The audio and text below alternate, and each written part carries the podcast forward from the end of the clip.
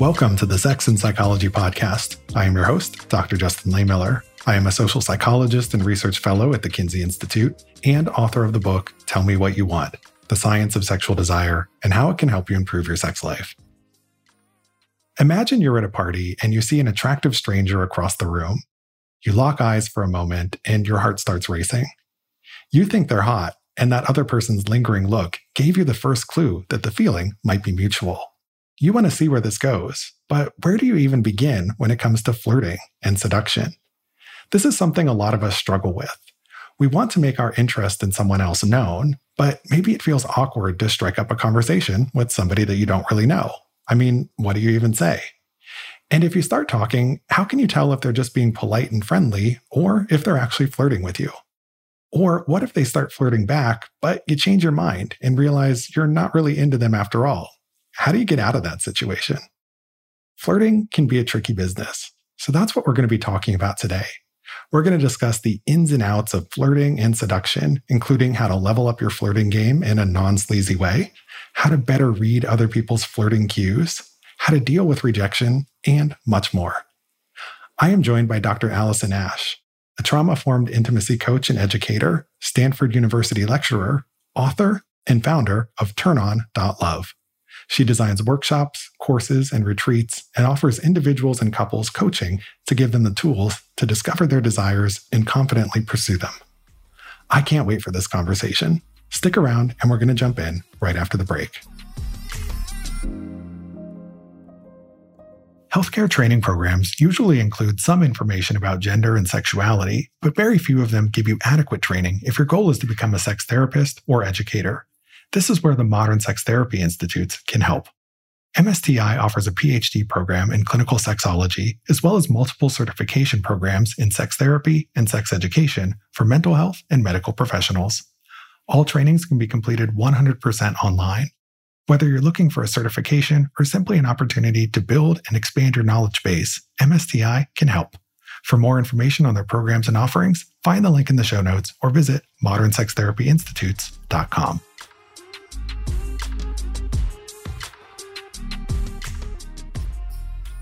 Enhance your sexual performance with FirmTech. Check out their tech ring, which is designed to give you harder, longer lasting erections while also tracking your erectile fitness. Wear it at night to monitor nocturnal erections and cardiovascular health, or wear it during lovemaking for a boost in the bedroom. Unlike other erection rings, FirmTech is easy to put on, adjustable to your comfort, and it can go on whether you're hard or soft. To learn more, check the show notes or visit myfirmtech.com and be sure to use my exclusive discount code, Justin20, to save 20% off your purchase. Again, that's myfirmtech.com. Hi, Dr. Allie, and welcome to the Sex and Psychology Podcast. Thanks so much. It's such a delight to be here with you. Thank you for joining me. It's wonderful to meet you. So, I'd like to begin our conversation by asking you to tell us a little bit about your professional background. So, how did you get into the world of sex and relationship education and coaching? Well, let's see. I started with a PhD from Stanford in sociology, where I specialized in sexuality and gender. And one of the research projects that I worked on for years with my advisor and another collaborator was looking at the hookup culture on a variety of campuses across the US and really examining the orgasm gap in heterosexual dynamics. And we spent years on this research and published some of the most seminal findings on this. And then my advisors were ready to move on to the next research project, as is the way in academia. And I felt another calling and that was to take the findings of our research and to apply them in a real world setting so that folks could actually have greater access to pleasure and intimacy. And of course, not just women and heterosexual dynamics in college, but across the board, because I think the reality is, is that the way that society is currently set up, it disempowers everybody when it comes to creating intimacy. And intimacy is a skill and with proper instruction and practice we can get better at it and we just don't have access to it. And so it's really a life mission of mine to give people access to this skill. I love that. And intimacy is absolutely a skill. So thanks for sharing your story let's talk about seduction now. Now, as my listeners know, I always like to start with definitions. And when we're talking about a topic like seduction, I think it's important to talk about what it is and isn't, because the word seduction has a lot of different meanings. For example, it can sound kind of hot, you know, when there's this mutual attraction there and one person goes out of their way to demonstrate their desire for the other. But it can also sound like this manipulative or sleazy thing if you look at it as one person trying to convince another to sleep with them. And although that other person may eventually agree, it might feel kind of coercive, or even if that person agrees on their own volition, they might end up feeling used in the end. So, when you talk about seduction and teach workshops on it, how do you define seduction and where do you draw the line between expressing attraction and desire for someone versus manipulating or using someone?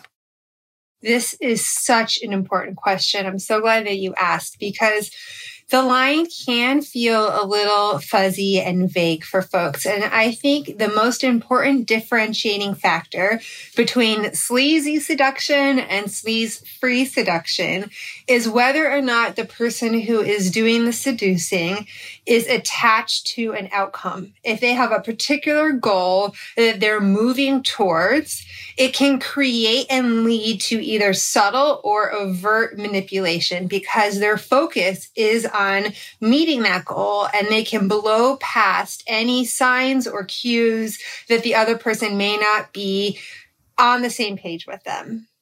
And I think what's so important about seduction is it's creating the opportunity for somebody's turn on to come online and their arousal to build and develop and it's also meeting them exactly where they're at and attuning to them. And attunement is this process of tracking somebody else through their body language, through what they're saying, through their facial expressions, and your own intuition and then calibrating accordingly. And when we're having intimacy with somebody and we feel like they're tracking us and meeting us and attuning to us, it creates the safety that we need to allow our turn on to fully come online. And so that's the importance of sleaze free seduction is it's allowing for that without being attached to it. I love that. And, you know, this idea of attunement in flirting and seduction is so important.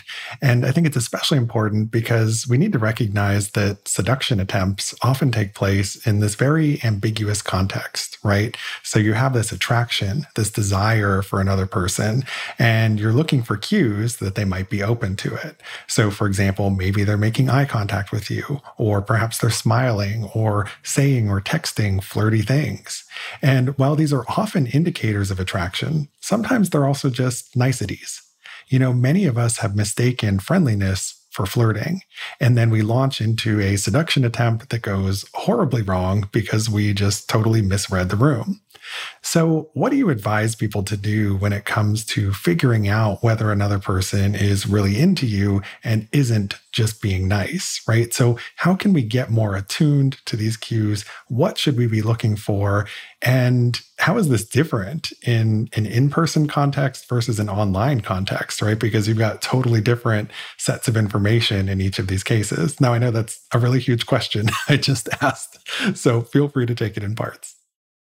Yes, it's a great question. So let's see. The first part flirting is in part intentionally vague. And when I say that, what I mean is that flirting isn't linear. It's not building and escalating in one direction. It's actually this wave like experience of escalating and de escalating, even when you're both flirting, even when that is aligned because part of flirting is testing the waters and seeing how does the other person respond to my no? How do they respond to anticipation? How do they respond to my boundaries? It's about testing safety as well as testing turn on. One of the biggest themes that I talk about in my work is that for healthy intimacy and for hot pleasure, we actually need to find the intersection between safety and turn on. If we have too much safety, not enough turn on, you get friend zoned. If you have too much turn on and not enough safety, the walls come up because it doesn't feel safe or comfortable enough to explore the turn on. And so flirting is meant to have escalation as well as de escalation, which makes it confusing. It can also be confusing for exactly the reasons that you mentioned, which is that friendliness can be misconstrued as flirting. And there's a lot of times when I'm coaching single women and they will vent about that because they don't want to have to suppress their friendliness and they also don't want to mislead people. And so one of the things that I really like to recommend folks when they are flirting is to escalate slowly, to go exquisitely slow so that you're allowing for the opportunity to get an abundance of data. And that as you're escalating slowly, you're giving the other person the opportunity to refine the cues that they're giving you. And you asked, what are the cues that you might be looking for? Certainly eye contact is a big one. Now it's important to note that some people are going to make more eye contact than others. We're really kind of looking to track what are people's defaults and then how might they deviate from that default. And we're looking for a cluster of signs. One cue alone isn't as meaningful as looking for a cluster of cues. Other things that you might be looking for are are they leaning in? Are they minimizing body space between the two of you? Are they reaching out for touch or are they reciprocating touch? Are they engaging with you in increasingly more intimate and fun and juicy topics of conversation? One of the things that I recommend to folks when they're flirting in person is after there's some eye contact, after there's a little bit of that energy that's being exchanged between the two of them, is to offer what I call a level one fleeting touch. Let me tell you what I mean by that. So I like to break down the body into different categories of intimacy. And I would say a level one level of intimacy is arms, upper arms, shoulders, perhaps maybe upper back and of course, this is cultural, so it's important to note that. But there are generally safer areas of the body that you can touch. And when I say fleeting, I mean a quick touch, not something that lingers. And you're looking to see how does the other person respond to that touch? Do they soften? Do they smile? Do they reciprocate? Or do they stiffen a little bit and maybe lean away? And when I talk about leaning in and leaning away, a couple degrees can actually mean a big difference. And if you misattune, if you're flirting with somebody and they are not reciprocating, or maybe you offer a level one fleeting touch and it wasn't well received, then I think something that can be really helpful is to either do one of two things. And I borrow a term here from the tech community because I do work with a lot of folks who are in tech. And as far as I understand it, and techies out there, if I'm misusing the term at all, please forgive me. But for folks who work on apps, if there is an app that fails, they don't scrap the whole app. They go back to the last version of the app that was working and they call that the last known good state. And I love this term because I think when people are flirting and it's not well received, they scrap the whole app rather than going back to the last version of interaction that was working well. And that's the attunement process that we are talking about here. So maybe it's not touching. Maybe it's creating a couple more degrees of body space. Maybe it's going back to slightly more sterile topics of conversation. Whatever it was that was working well. And if that doesn't work, if that nonverbal attempt for recalibrating does not work well, in other words, you're still feeling tension or disconnection, or they still seem to be somewhat miffed by your attempt, then you can address the elephant in the room. So that's option two. And I think that that can be one of the best ways to reestablish safety. And so in this example, it might be like something to the effect of, Oh, was that too much too soon? I'm so sorry if that was misattuned. And actually naming what transpired can help the other person see that you're tracking that and actually meeting them in that moment. I like everything you described here, including the tech analogies that you shared. You know, I'm always a little bit hesitant to liken people to computers, especially when we're talking about things like relationships and sex, because it just makes it feel like a little bit less sexy. But I think the way you framed it, it's a really helpful analogy. It's not to say that we are computers, but there is some logic behind flirting. And it is this dynamic process, and it has to be constantly recalibrated in order to result in a desirable outcome for everybody in the end. So I think those are all great tips. Now, I think what we've been discussing here applies mostly to those in person interactions, right? Where you can provide that level one fleeting touch, right?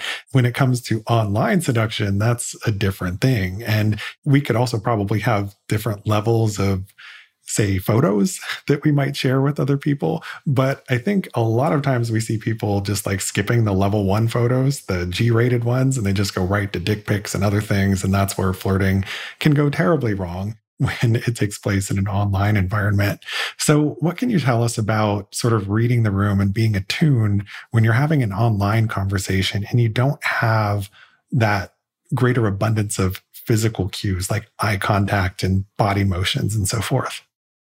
It is trickier. Virtual flirting, virtual communication is just trickier. I'm a big fan of video chats, and I think that's been one of the gifts of the pandemic as it really normalized video chats in a way that I think clients are maybe more resistant to doing that before the pandemic. And there are a bunch of visual cues that you can both receive and give in a video chat. If you don't have access to that, if you're texting or something like that, it can be a little bit more confusing. I think this is where verbal flirting really comes in because you don't have access to the nonverbal flirting components.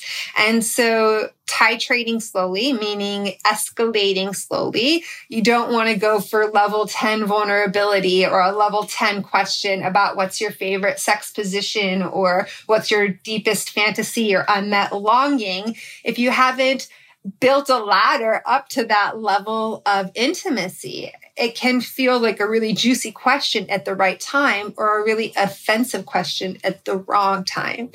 The way that I really recommend flirting in a virtual space is by offering slow escalations of more vulnerability, both in terms of the questions and the information that you're seeking and the curiosity that you're bringing as well as the information that you're self revealing. And I think this is an important part of flirting is that people forget that you have to offer up information. You have to share of yourself. They can go into an interview mode and ask lots of questions and bring curiosity online, which is beautiful.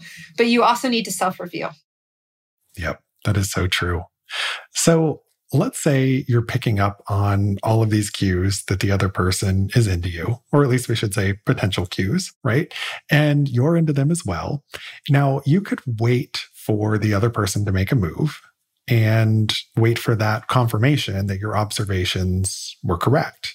But you run a risk in that situation of missing out because sometimes it happens that two people are really attracted to one another, but both of them are too shy or inhibited or afraid of rejection to do anything about it.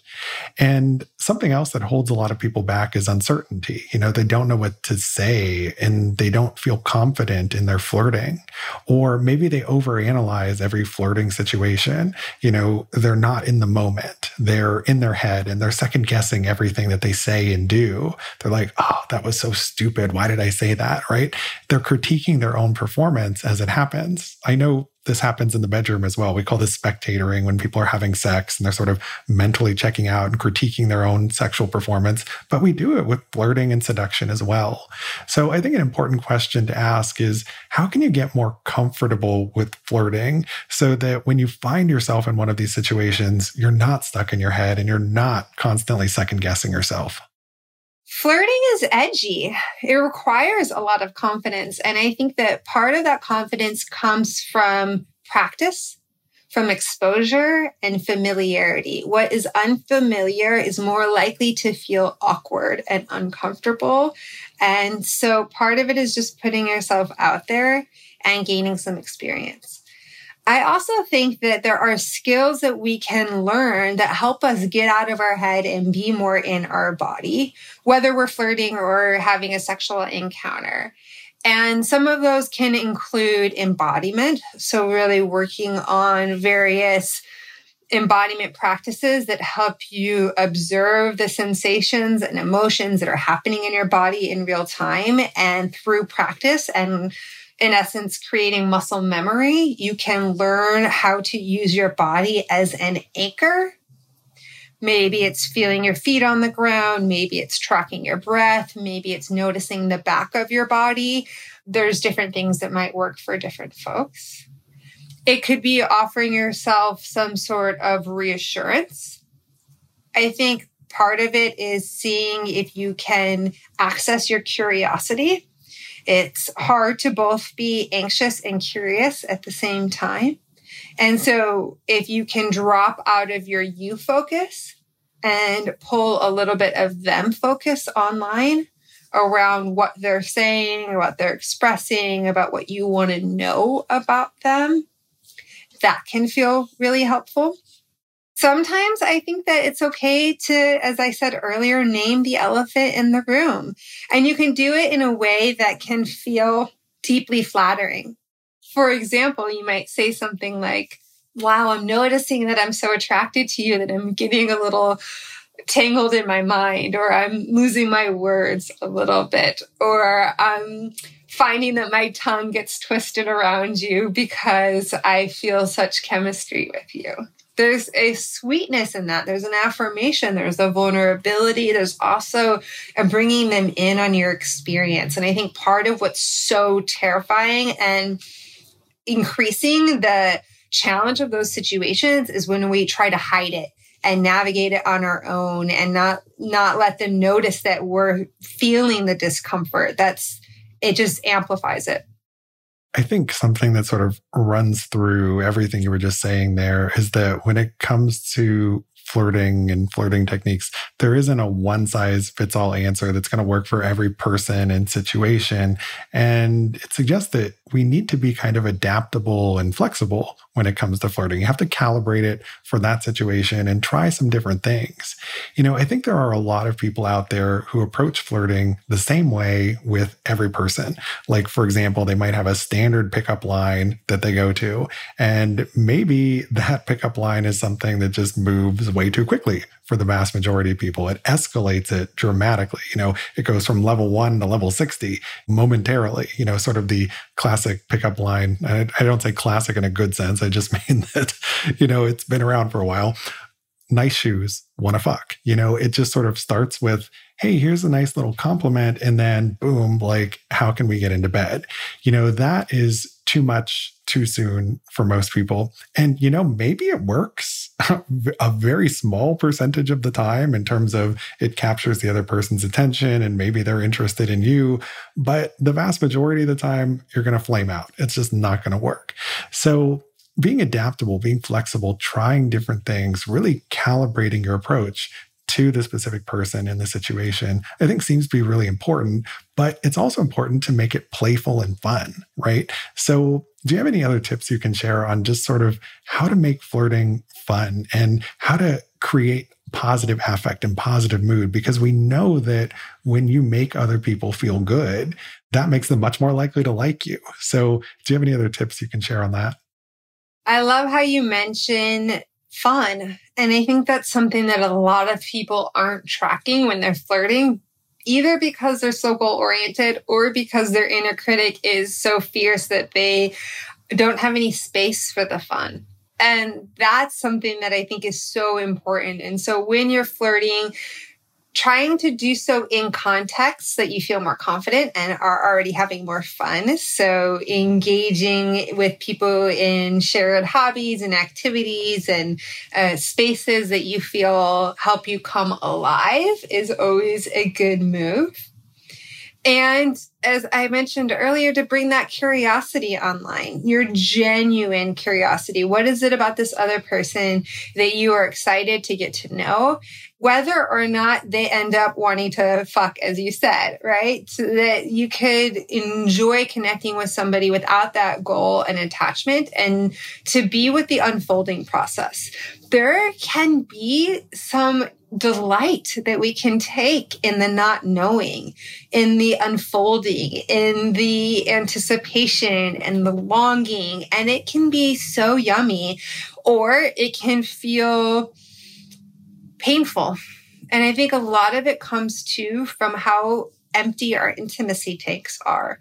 If your intimacy tanks are really low, you're not getting a lot of connection and touch in your life, it can be very challenging to show up to these situations and have fun because you're so hungry. And so part of what I really want to suggest to folks out there is to cultivate platonic intimacy in your life that if you can have friendships that fulfill you emotionally and even perhaps have cuddle relationships and physical affection in your platonic friendships. It nourishes you, it fills your intimacy tanks, and it is wonderful practice for creating intimacy in romantic relationships. We use so many of the same skills in our close friendships that we do with our partners. That's so true. And as you're talking about all of this, I'm thinking more about how flirting, seduction, attraction, these are all biopsychosocial things, right? There are so many factors that are influencing us in that moment that can sort of push the direction of this attraction in very different ways. You know, so you've got everything that you're bringing to the situation with you. You've got that particular environment that you're in and how it makes you feel. And do you feel stressed out? Do you feel comfortable there? Or do you feel like you're an imposter? You know, in a lot of situations where people are flirting, you know, for example, I'm thinking about like nightclubs in Las Vegas where everybody's dressing up. Like that's a very high stakes thing. Like the idea of flirting in that environment just kind of like stresses me out. You know, I'd rather be be at a more comfortable neighborhood bar or something like that. And so I think when we think about flirting and seduction and all these other sorts of things, it's figuring out the environment that you feel comfortable in. And some people feel more comfortable with online communication than they do in person because you can have more control over what it is that you say. So think about how all of these other factors are influencing you in that moment because it might not be that you're bad at flirting. You're just putting yourself in situations that don't really show that best side of yourself and how you can sort of get another person's attention or attraction or sort of build that intimacy. So again, it goes back to trying different things and doing what works for you. Now, sometimes in the process of flirting with someone or engaging in seduction, you're really into that person at first. Like you think they're super hot, but then you start talking to them and they start flirting back, and you're like, oh shit, you know, maybe there's a red flag, or maybe you just discovered that the attraction was only skin deep and you're not into them anymore, but you've already made your interest in them clear, and now they're coming on to you. I've been there and it's awkward. So, you know, you're just thinking yourself, God, I started this thing and I don't want it to go any further, but I don't know how to get out of this situation. So, do you have any advice on how can you sort of de-escalate or disengage from a seduction attempt when it's going in a direction you just don't want to go anymore?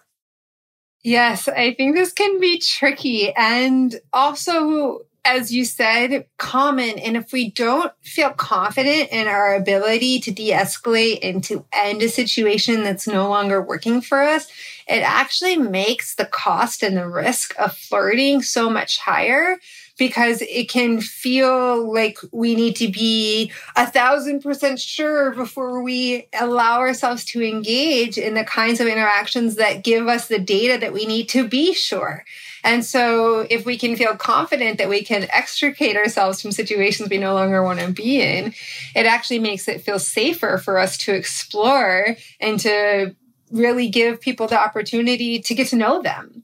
And so when we want to end a flirting dynamic, I think something that can be really helpful is to affirm something that you genuinely appreciated about them or the interaction, something that you like about them. Obviously, there's something there if you flirted with them in the first place. And then share your truth, which is, I'm unavailable.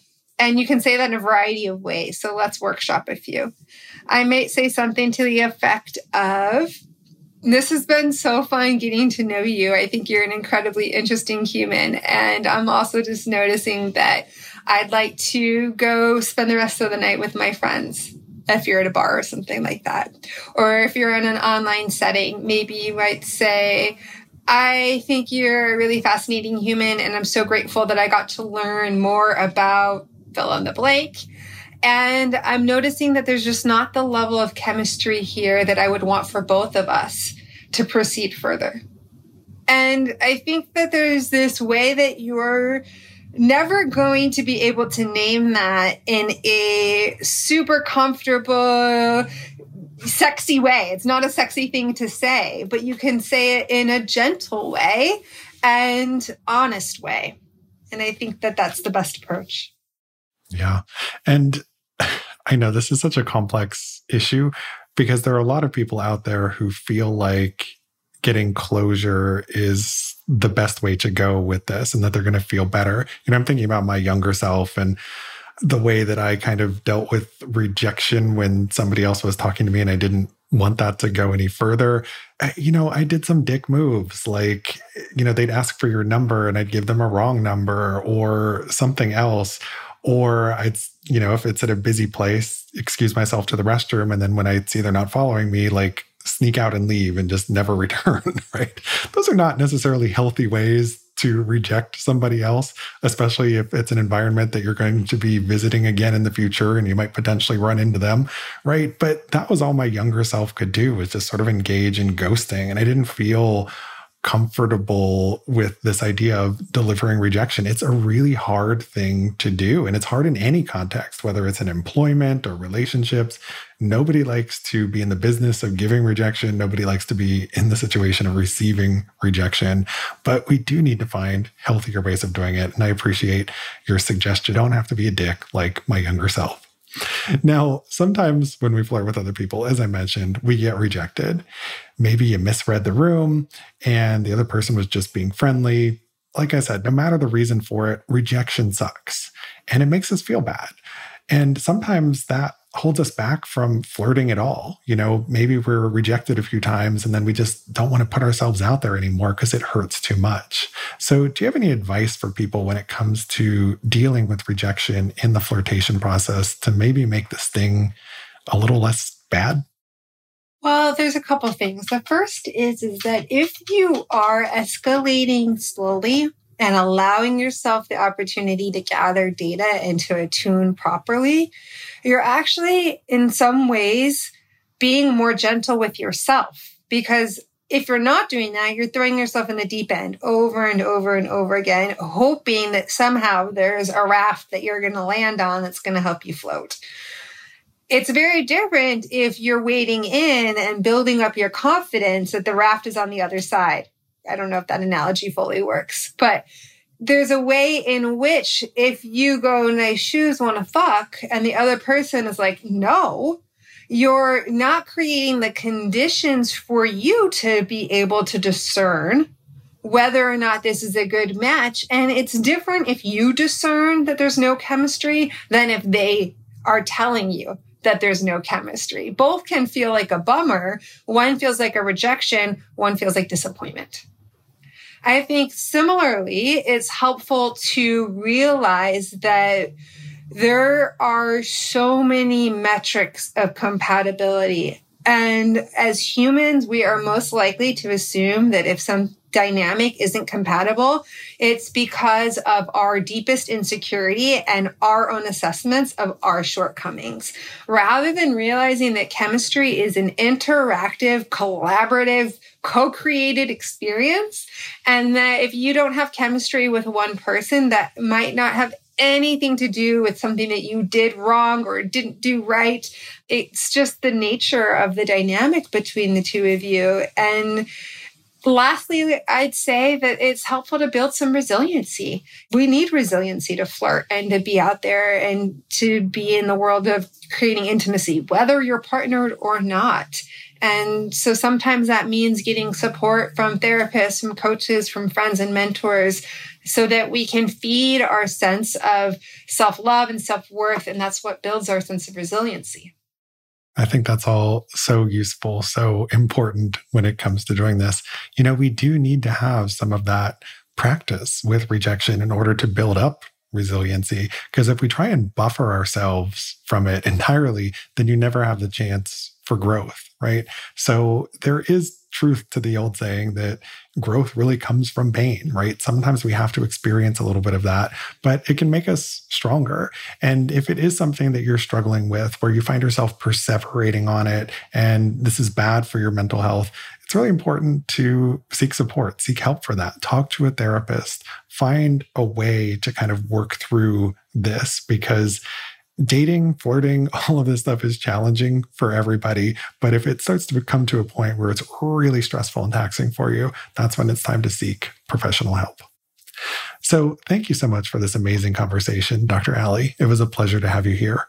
Can you please tell my listeners where they can go to learn more about you and your work? Yes, my website is turnon.love. And when you go there, you can find out all about my coaching practice and the wide range of intimacy skills that I support both individuals and couples with, as well as my large catalog of on demand workshops and live in person and virtual workshops. And what I want to put on everybody's radar is my eight week virtual online master course, sexual and emotional intimacy skills master course that starts in January of 23. And what's so powerful about this course is there's a large cohort of folks that are taking it with you. It's highly participatory. You have the opportunity to practice all of these intimacy skills that we've been talking about that you are so hard to learn from a book or a podcast alone. Uh, you can take it in, as an individual or as a couple. And if you're with a partner, you can do the exercises with them, which can feel safe, or you can also branch out and meet new people, which can feel really exciting and liberating.